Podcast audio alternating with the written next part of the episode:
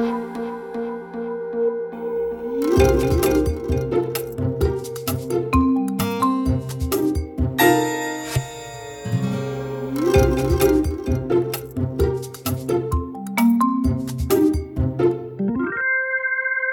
to Managing Marketing, and uh, today I'm sitting down and having a chat with Ben Tolley, who is a partner at Clarity, probably uh, one of the big shakers and movers in the advertising industry at the moment because of some uh, significant deals that have gone on. So, welcome, Ben. Yeah, good to be here. Thank you for having me.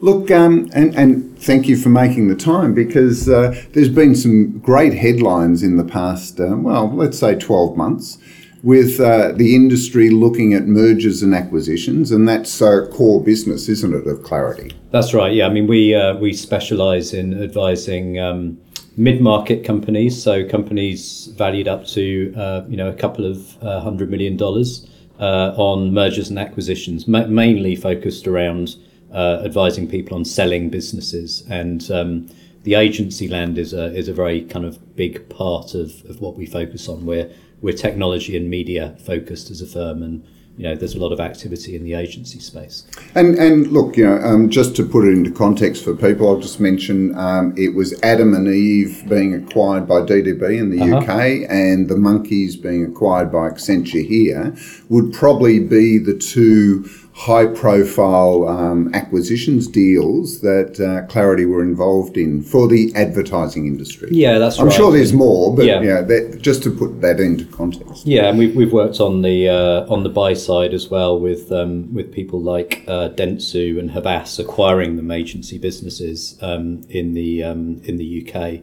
Uh, so we're UK HQ'd as a business, and um, our US partners in the you know, interesting for this conversation, uh, our US partners advised on the sale of Resource Ammirati oh, yeah. um, into IBM Interactive Experience, so which is a very similar type of you know rationale in a way to the you know the monkeys Accenture transaction. Yeah. So let's talk about that because I know um, you did a uh, an interview recently in the UK where you were talking about the cultural, you know, the the culture between the traditional consulting firms and advertising, which, you know, 20 years ago uh, in advertising, I was approached by a consulting firm to come and work there. And I said no because I just didn't see me personally fitting into that culture. But do you think that the what's happened in, say, the last 10 to 20 years that makes consulting firms seriously look at agencies as a business opportunity where there won't be a cultural problem? Yeah, I mean that, that's a that's a big question. I think uh, in in regards to the you know the the commentary around around the culture clash, um, you know it, it, does feel a little bit to me like um, you know the uh, the James Bond DB5 with the, the little switch on the dashboard with the smoke that comes yeah. out the back.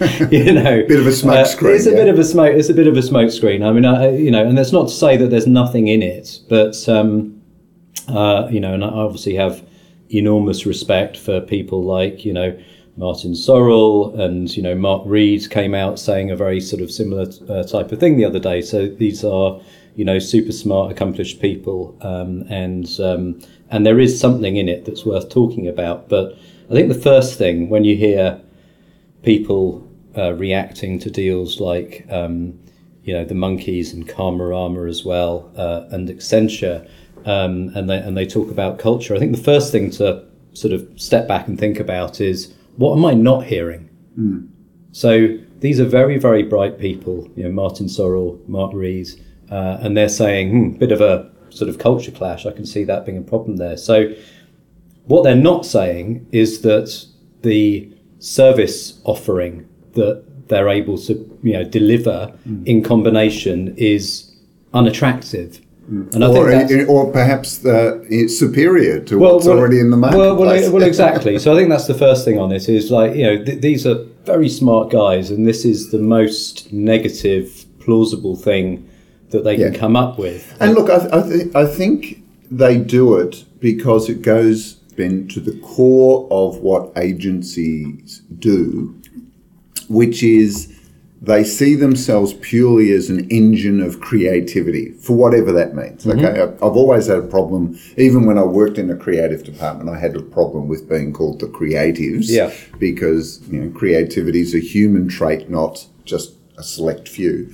But um, I think it's because it goes to the core of that. I'll, I'll just share with you. I had uh, four teams, young teams, but uh, if someone was walking around the office, they would have seen eight people playing hacky sack, doing the quiz in the newspaper. Um, just playing on surfing the internet, and uh, a couple of times people said to me, "Why aren't your teams working?" And I said, "Well, they are They are. working, right? Um, because uh, that's not defined in traditional businesses as work. You know, if it was an accounting firm or a uh, or a consulting firm, that would that's not what people perceive as being work. Yeah, well, I guess I guess it's uh, you know um, what what do you do uh, whilst you're thinking? Um, And uh, in a creative agency business, that might be uh, you know table football or uh, table tennis or um, Yeah, you know foosball or- an, un- an unplugged electric guitar. Um, and Or, tradi- or a plugged in one, and, everyone else is complaining. one, Yeah, exactly. and, and then traditionally in the consultancy world, you know, that's a Newton's cradle, isn't it? But Yeah. at the end of the day, what are they all doing? They're all thinking. They're- Except that there's um, the other problem, and the problem that the advertising industry has had is the way they bill for that time, because they're hopeless at keeping um, time. You know, my lawyer bills in six minute increments, my accountant bills in 15 minute increments. Uh, you hear about consulting firms where people are held to account for their billable hours. And yet, I know my art director used to come and get my timesheets at the end of the month to try and work out what he'd been doing for the last 30 days. yeah. It's a totally different culture as far as the discipline of business, isn't it? Yeah, and I think um, uh, And, and don't get me wrong, I'm not saying that your point before is wrong. I just want to explore this reason why this is a held up as being the big hurdle that has to be overcome. Well, I, I think when you, I mean, I, so there, there is something in the point uh, around culture, um, but um, uh, you know, nobody said when WPP bought TNS, um, oh, you know, these are a bunch of qualitative, qualitative uh, research guys who, you know, kind of wear suits and, um, you know, very kind of like nerdy and data driven. How's that possibly going to work? Because you're an advertising group and you have all these great creatives uh, sort of sitting around playing guitar, you know, dreaming up big consumer marketing ideas. And the reality is that um, you know groups like you know w, WPP or any you know any of the kind of big six agency groups, they don't have a homogenous culture. You know, maybe they have some values that sit at the core. we can all we can all debate yeah. that. I think I think cash No, no. cash is the yeah, is Well, the yeah, uh, yeah, revenue. I mean, Yeah, uh, yeah. One of my uh, concerns about holding companies is everyone talks about revenue and no one talks about margin and profit. But you know, I think it's uh, as long as you're making money, you're okay. Well, I think maybe you know. I think I think I think I'm sure WPP are very, very, very focused on sort of cash generation above above all else, with a you know an ex accountant at the uh, at the helm there. But um, you know, but the reality is, if if you dig into those, you know, hundreds of of uh, operating units they have. Um, oh, sit- they would all have their own culture. They've all got their own culture. So, and some of them are, you know, very creative, and some of them are, you know, kind of pretty suity. And um, you know, part of the challenge for the organisation is not stifling the individual cultures, um, and but but finding a way to bring them together and to collaborate for the benefit for the benefit of the clients. And In, in perhaps in the same way, and, and as you said, you know, bringing a creative unit together with a deeply analytical and uh, problem solving uh, is such a great idea. It's a great, it? it's a great combination, and um, you know, I, I- I think uh, specifically as regards um, Accenture and, and their experience in this area, uh, you know, they they acquired Fjord, the the service design business, um, you know, which was originally started out as a you know, European HQ business, but it's it's pretty strong over here now as well, and um, they acquired that business and have grown it multiple times over. And I would say that's fundamentally that's a very creatively driven business. Um, it's um, you know I, I, wouldn't describe it in any way as a kind of consulting business, and um, it's more. I'd say it's a um, it's a psychologically driven design business. Yeah, because when you look at things like retail design it's all about understanding human beings and their behaviour, but then how to apply the discipline of design to actually enhance and manage that experience. Yeah, exactly. So, so look, that's a great example, and it's probably why uh, com- uh, the holding companies like WPP have been out buying the sort of more analytical companies. The trouble is that the weight in a holding company is all about creativity. The money's made in media, and they're buying these analytical companies that I think they often struggle with finding ways to make it pay. Yeah. Whereas one of the things that you have to say about consulting firms is that they've never struggled with making money, have they? Yeah, and I, and I guess uh, the more you're able to, you know, provide an end-to-end service covering all aspects of you know creative ideation through to you know building the technology, uh, you know advising on the technology, building the technology, uh, deploying it, running it for a client, all the way through to promoting its use and creative ideation and marketing around that. You have a chance of offering something that's unique or close to unique uh, in the market, and if you've got a proposition that's unique, then that ought to improve your ability to uh, to price and not be stuck in a commoditized game of everyone can offer broadly a similar thing, mm. um, and you know, and there's a bit of a race to the bottom around around the pricing on it. So, you know, I guess that that's that's part of the game. Yeah. One of the, um, the, one of the things that was pointed out to me recently is that agencies and consulting firms have very similar uh, ways of billing, don't they? They they basically most of them charge on resource hours. Yeah, I think classic consulting firms. Yeah. Uh, yes, uh, I I, uh, I don't honestly uh, know the um, you know the detail around the the model um, for some of the kind of more technology driven systems building, but I, I, suspect it's it's it's not quite so uh, you know hours based always. No, no, because uh, they actually work on getting kickbacks and rebates and commissions from the actual uh, technology vendors. Yeah, there's a reselling component to yeah, that. Obviously, I, I, had a meeting recently with a consulting firm, and they said to me, "Oh, you should get into the kickbacks and the commissions." And I go, "Oh, we don't uh, actually work that way." And they'll go, "You'll never make any money." So yeah, I guess I guess that's the uh, consultancy world's uh, sort of parallel to the media agency world. Exactly. You know, don't uh, don't take the money from the uh, uh, pretend you're pro- uh, providing total independent advice in the interest. yeah, well, in the, providing independent advice in the interest of the client, when in actual fact it's driven by how much money you're going to get paid if the deal gets yeah. done. Yeah. But that's uh, that's an area that you guys work in, isn't it? Is it's related to value because in a way, things like commissions and, and that are about the value of the deal. Yeah, exactly. So I mean, our, our model, you know, and our we're in line with the industry that we operate in is um, you know predominantly uh, based around you know outcomes with transactions and you know values achieved and so on. So it's uh, you know, it's a heavily skewed to a, a sort of a value-based model of charging. Mm. Um, and uh, yeah, I haven't completed a uh, timesheet in, you know, kind of 20 years or something like that. Long may that continue.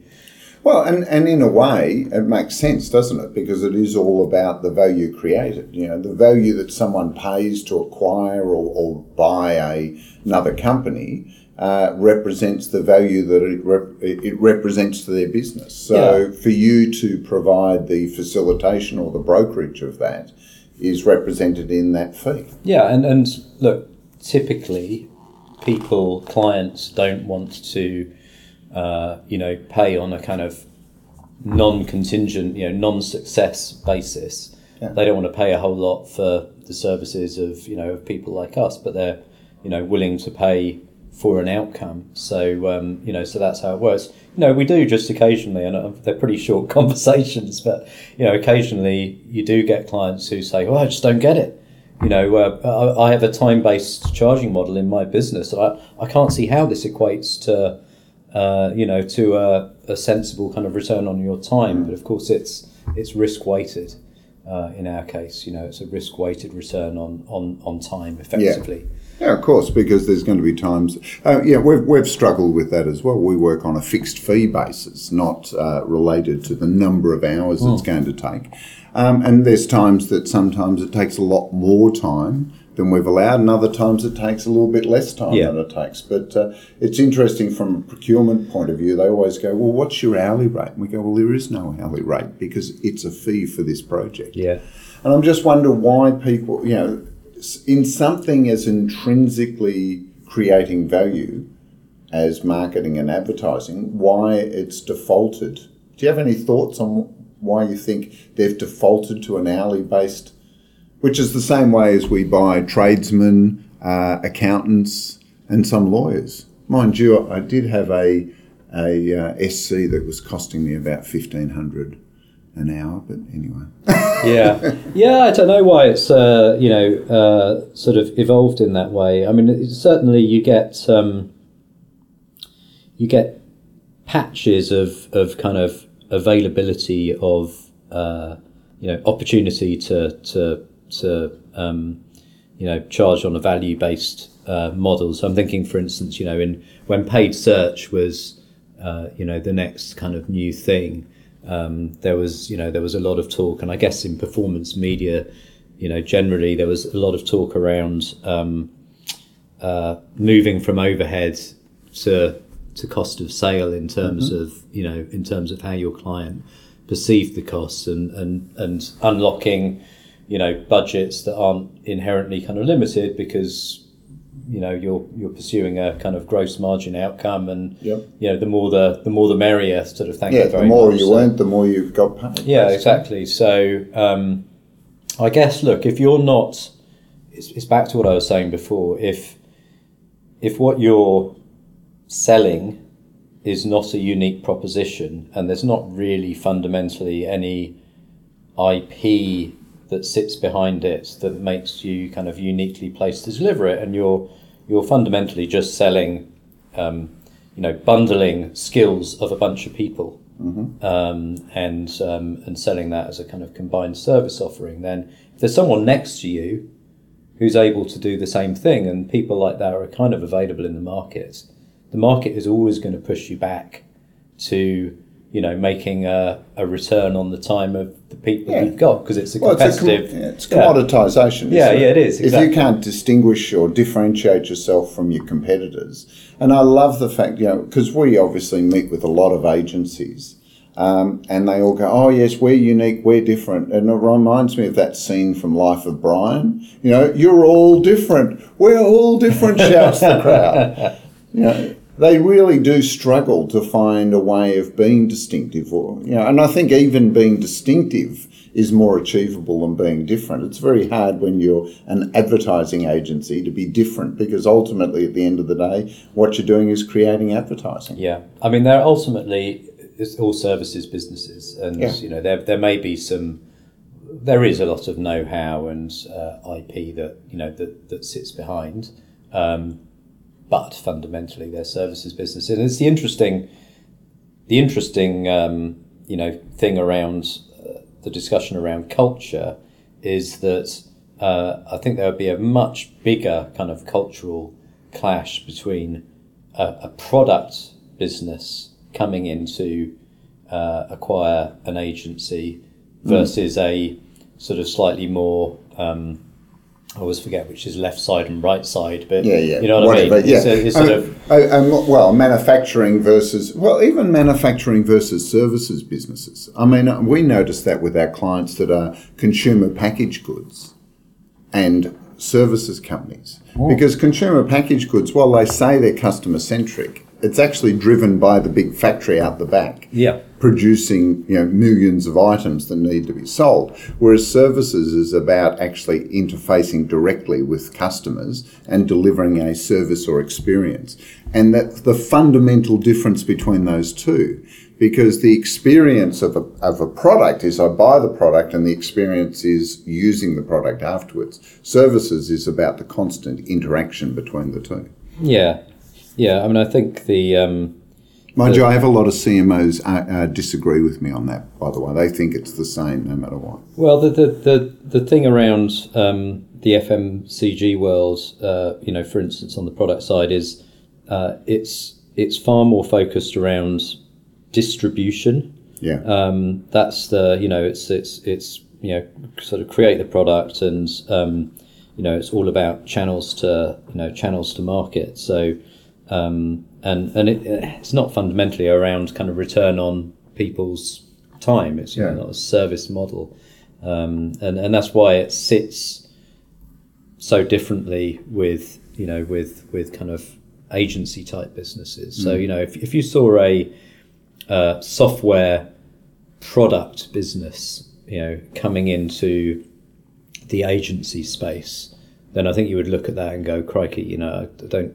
that that, that really does feel like Like if Microsoft went to buy an agency. Yeah, but you know, but even then, Even it then depends, it depends where it sits. Yeah, and Depends where it Microsoft is quite services driven now rather than software product, aren't they? Yeah. In fact, I think most software Well- companies have moved into software as a service. Is, It- is- yeah, yeah, but it's it's still a um, you know there's still a, a lot of uh, yeah, a good a good test on this stuff. You know, particularly in the in the tech world, is you know how much are you spending on on uh, R and D, and Yeah. you know what's yours what's the size of your development team, and then how many people are involved in in in kind of customer facing kind of delivery on an ongoing basis, not sort of building the you know the tech product, but but you know customer services, and you know we, we get a lot of people coming to us uh, with um, you know businesses that they sort of perceive to be tech businesses. Actually, when you look under the bonnet, the the proportion of of you know customer services to development says it's not a tech business. Yeah, if you look at a service, Microsoft, yeah. it might be a, you know it's it's SaaS, but it SaaS SaaS product. yeah. Yeah. So, um, uh, just to change the topic, uh, you wrote, and it was probably, I'm not sure how, whether you were serious or facetious about, uh, you could see within Probably five. facetious. Yeah, well, let's find out. In five years, you could see the possibility of one of the big consulting firms possibly buying a holding company outright. And I, yeah, I had that reaction of, wow, that's a, that's a great prediction. But then I started looking at the relative size of some of the uh, consulting firms compared to the holding companies. Because in advertising, you're inclined to think that, you know, Interpublic and, and uh, WPP are massive businesses. But in actual fact, they're relatively dwarfed by some of these uh, consulting firms, aren't they? That's right. I mean, we we uh, we put out a, a sort of research piece uh, once a year on mergers and acquisitions in um, uh, in the advertising marketing services world. And a few years ago, two or three years ago, uh, our our kind of theme for the year was specifically around around that point.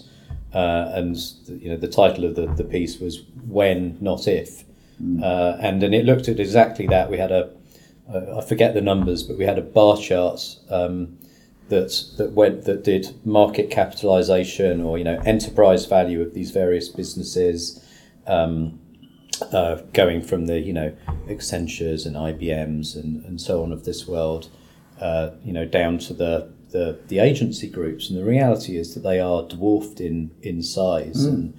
And certainly, look, you know, we're we're as a firm, you know, we're in the business of, of making deals happen. And you know one of the things that you you learn to look for you know quite early on is uh, so you've got to you've got to kind of connect um, you know demand and and sort of you know buyers and sellers. There's a kind of there's a broking function there. Um, but you've also got to uh, connect ability to execute and, and kind of liquidity. Um, and so you look at that dynamic with these huge companies and you know it's going to happen that way around you know if, if it happens and these industries do seem to be converging uh, you know the, the the buyers are going to be the big tech groups and, and the sellers are going to be the you know the institutions who sit there in the um, in the marketing services world. So no, I wasn't actually uh, uh, facetious. I I, I, No, I absolutely uh, believe it. Look, you know, who knows when it will happen. Um, Well, it's interesting because uh, uh, Pivotal Research, Brian Brian Wieser, Wieser, yeah. Wieser has just reported that uh, you know the holding companies in the US have got like ze- virtually zero organic growth at the moment. Once he removes uh, acquisition contribution to growth. And the other thing he points out is that a their traditional history of acquisition to, to drive growth in the past has been funded through borrowing. So, so their debt to equity is out of skew. Um, that makes them unattractive for investment, but very attractive for acquisition, doesn't it? I, I don't know whether it makes them uh, uh, attractive for. Well, you just um, pick them up for their debt, basically. yeah, I mean, I, I, the, I, I think it's um, I think it's fair to say there's a lot of uh, head scratching going on at the moment at the big agency groups around. You know, we're having a we we seem to be having a a, a bit of a kind of global upswing in terms of GDP growth, uh, and traditionally you'd expect that to be kind of reflected and amplified in the marketing services groups, and it's not happening. So there's there's a you know a worrying kind of you know break in the in this sort of traditional link between one and the other, and I, I don't think anyone sort of fundamentally understands it. But we're in a we're in uncharted waters when you look at the kind of the global economic situation. You know, we kind of we keep thinking surely we should be having uh, you know re- relatively high inflation because we've had interest rates you know so rock bottom for so long and uh, you know unemployment's um, you know uh, come down significantly and you'd expect to be seeing some price inflation coming through and yet know, we've got a weird dynamic going on that now so I think ever since the GFC we've been living in a very strange world whether what's going on in the Marcoms groups is um, you know, in some way kind of reflective of that, uh, or whether it's, um, you know, res- reflective of, you know, more the kind of the, whether it's more a structural thing and, you know, a broken model. Who knows? You know, who knows? But it's it's certainly giving people a lot of, um, you know, sleepless nights that, that they're not seeing the growth coming back. Uh, you know, despite despite the global economy uh, picking up. Yeah. No, I was just uh, reflecting on locally in the Australian market, uh, the STW group, which uh, had uh, crossover deals with WPP, ended up being acquired for basically their debt. So, you know, that's why it, it becomes a good deal when you're just picking up someone's debt and you get all the assets as part of it. Yeah, look, uh, I think it's situation specific, but um, normally, um, uh, you know, businesses like you know the big um, consultancy groups, normally what they want to buy is um, uh, you know healthy, high performing, high growth businesses, and to pay a a sort of a fair a fair price. You know, it's, it's fine if you're doing it at a relatively modest scale. Obviously, STW is a you know reasonable sort of size. You know, uh, particularly within this market, but still for WPP overall, I guess you can afford to take you can afford to take a view on it, but. You wouldn't really be wanting to buy one of the big six as a big consulting group if you felt they were in a bit of a death spiral. you know, No, think- uh, that's taking on quite a, a big job alongside Was your it Havas that just sold a significant portion? Yes, to uh, Vivendi. Yeah. Yeah. So there you go. Maybe the time's getting closer for your prediction to come true. Well, I mean, yeah, exactly. Maybe, maybe that in a way that's sort of uh, that's a case in point. I mean, that one's interesting because when you talk about culture, because you know that in some ways is the coming together of um, you know the consumer content world, Yeah. uh, and you know in a an environment, I guess, where you know TVCs um, are still very very important as part of the mix, but you know in in long term decline. Uh, that's that's kind of the coming together of people and saying, look, um, we're all in the business of making content that uh, you know entertains and um, engages uh, consumers, and whether that be you know long form TV programs, uh, or whether that be sort of you know more marketing driven sort of short form content. That actually that naturally sits very very well together. And, Hmm. yeah, it was interesting when William Morris uh, International bought into Droga5, for Exactly. instance, in the US. And okay, um, I just noticed the time, but uh, you know, if there's uh, agencies, independent agencies out there that are uh, of, of a reasonable size, though, I did uh, read overnight that. Uh, there's rumours that PwC are looking into buying an agency that's only 19 weeks old. Uh, it's called Thinkerbell, so that's that's quite interesting. But anyway, um, if there's agencies out there that are thinking, you know, their exit strategy is to be acquired, what what advice would you give to the principals of the agency? What Well, should I- they be doing apart from contacting? Yes, exactly. Of course, at- get, at the do, do, do get in touch. Darren, Darren has my number. Um, so uh, I think um, what's really, really important is is is to focus on um, you know what's going to be motivating for you as business owners um, and for your staff, uh, and you know, and what's going to uh, be perceived as a as a positive development by uh, by clients, um, and I think all of the other kind of good stuff follows. So we're, we're always at pains to, um, you know, tell our clients not to not to kind of drive their businesses to some sort of M and A agenda. Um, you know, people try that, and it, it normally doesn't sort of end well. But it's uh, build the business that you know you'd love to own forever. Um, and if you know if you if you really believe that you're building the business that you'd love to own, then other people are going to feel the same way. Um, and uh, despite everything that I said about um, culture, and I do do think there's absolutely something in it.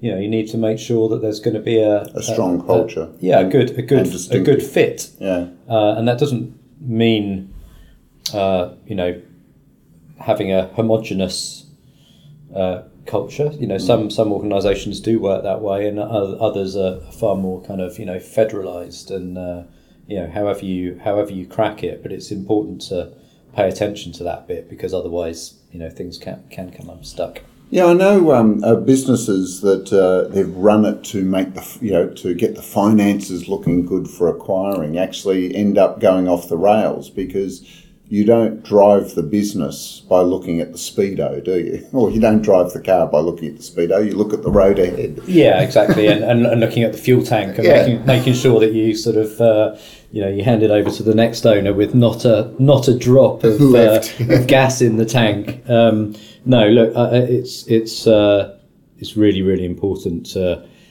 uh, almost disregard the you know the the fact that you're in a, a process and um, you know and, and continue to run the business in a you know in a in a kind of long term long term way, and um, that's your you know that's your hedge against um, you know against a, a deal process sort of not you know not producing the outcome as you still own that business right uh, and it's a very dangerous game to you know yeah to to, to drive down the motorway trying to uh, sort of only leave a drop in the tank and you know keep the revs at a certain level and you know it's it's a Yeah. dangerous game all of that Exactly. I mean, you haven't really got your eye on uh, the business. You've got it on something completely different. yeah Uh, ben, thanks for your time. No, thank great, you. Great to have Yeah, a chat. fun. Uh, one last question.